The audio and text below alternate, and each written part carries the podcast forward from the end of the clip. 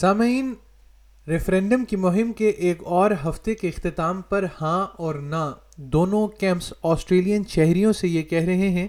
کہ وہ چودہ اکتوبر کو پارلیمنٹ میں انڈیجنس وائس پر ریفرینڈم کے علاوہ مستقبل کے بارے میں بھی سوچیں شمالی سڈنی کے ایک ریلوے اسٹیشن پر قائم مقام وزیر اعظم رچرڈ مالس نے نارتھ سڈنی کے لیے آزاد ایم پی کائلا کائلی چینک اور یس ٹوئنٹی تھری مہم چلانے والوں کے ساتھ مل کر صبح کے مسافروں سے پارلیمنٹ میں انڈیجنس وائس کے بارے میں بات چیت کی چینک نے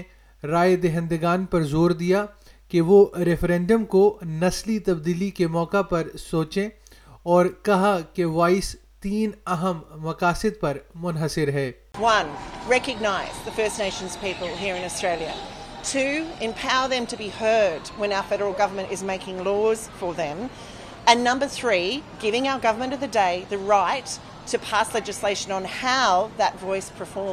نوٹ مورک then that ends really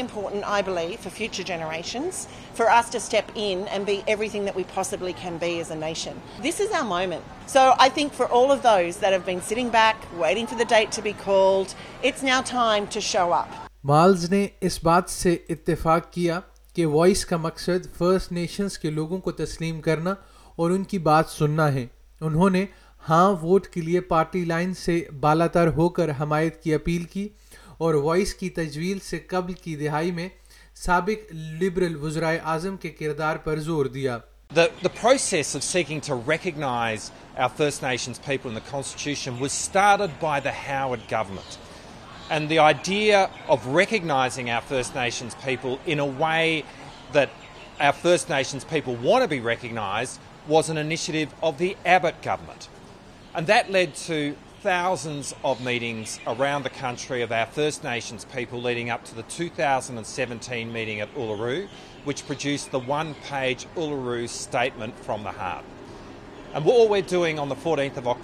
fashions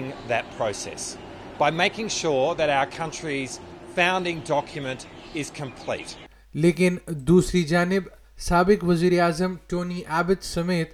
نہ یا نو مہم چلانے والوں نے تسلیم کرنے اور نمائندہ ادارے کے درمیان فرق کو دہرایا ہے جس کے بارے میں ان کا کہنا ہے کہ یہ بہت زیادہ فرق ہے ایبٹ نے ٹو جی بی ریڈیو کو بتایا کہ وہ پارلیمنٹ میں وائس کی حمایت نہیں کرتے اور ان کا خیال ہے کہ زیادہ تر آسٹریلین انڈیجنس لوگوں کے سادہ اعتراف کو ہی ترجیح دیں گے سابق لبرل ایم پی نے کہا کہ انہیں نہیں لگتا کہ فرسٹ نیشنز کے لوگوں کو آئین میں ایک خاص مقام حاصل ہونا چاہیے اس کے بجائے انہوں نے آئین کے ایک دیباچے کی حمایت کی جس میں آسٹریلیا کی برطانوی بنیاد اور کثیر الثقافتی برادریوں کو فرسٹ نیشن گروپس کے مساوی الفاظ میں تسلیم کیا گیا تھا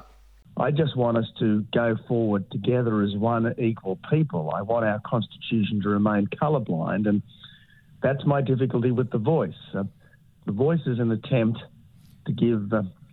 that percentage of our population that has some Indigenous ancestry a disproportionate say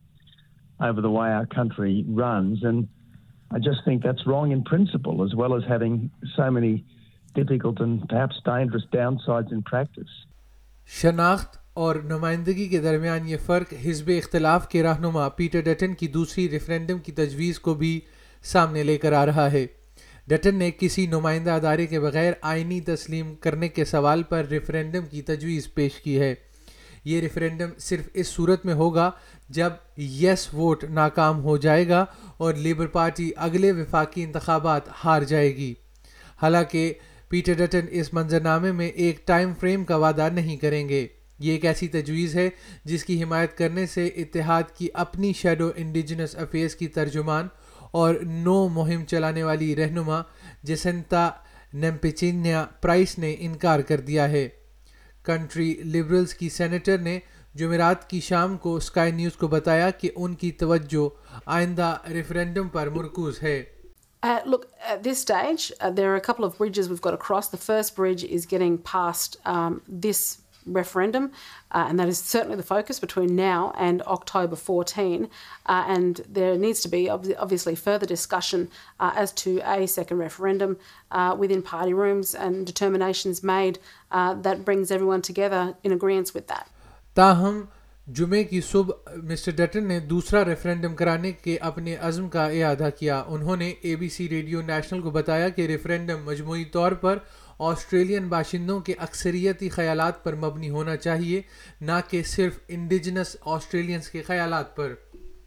we live in a democracy where the majority of Australians uh, will vote and uh, they will decide the outcome of this referendum. That's that's the reality. And I, I reject the thought that a majority of Indigenous Australians don't support recognition. یہ سوال کہ Australians چودہ اکتوبر کو ہاں یا نا میں vote دیں گے اس بات کا فیصلہ کرے گا کہ وائس کی نمائندگی ہوگی یا نہیں سوال یہ ہوگا کہ ایک مجوزہ قانون آسٹریلیا کی فرسٹ نیشنز کو تسلیم کرنے کے لیے آئین کو تبدیل کرنے اور ایک انڈیجنس اور ٹورسٹریٹ آئی لینڈر وائس قائم کرنا چاہتا ہے کیا آپ اس مجوزہ تبدیلی کو منظور کرتے ہیں جو لوگ اس سوال پر کوئی فیصلہ نہیں کر سکے ہیں ان کے لیے پیٹر ڈٹن کی دوسری ریفرینڈم کی تجویز سے پتہ چلتا ہے کہ چودہ اکتوبر کے بعد ایک اور موقع ہوگا سرکاری طور پر یس یا ہاں مہم چلانے والے اسے مستقبل کی تشکیل کے لیے ایک نسل میں ایک بار ملنے والے موقع کے طور پر پیش کرنے کے خواہاں ہیں آپ W W W dot S B S dot com dot A U slash voice referendum per S B S voice referendum portal پر جا کر اس بارے میں جامع معلومات حاصل کر سکتے ہیں یہ audio news feature S B S news کے لیے روتھ میک ہیگ ڈیلن نے لکھا ہے جسے ایس بی ایس اردو کے لیے افنان ملک نے پیش کیا ہے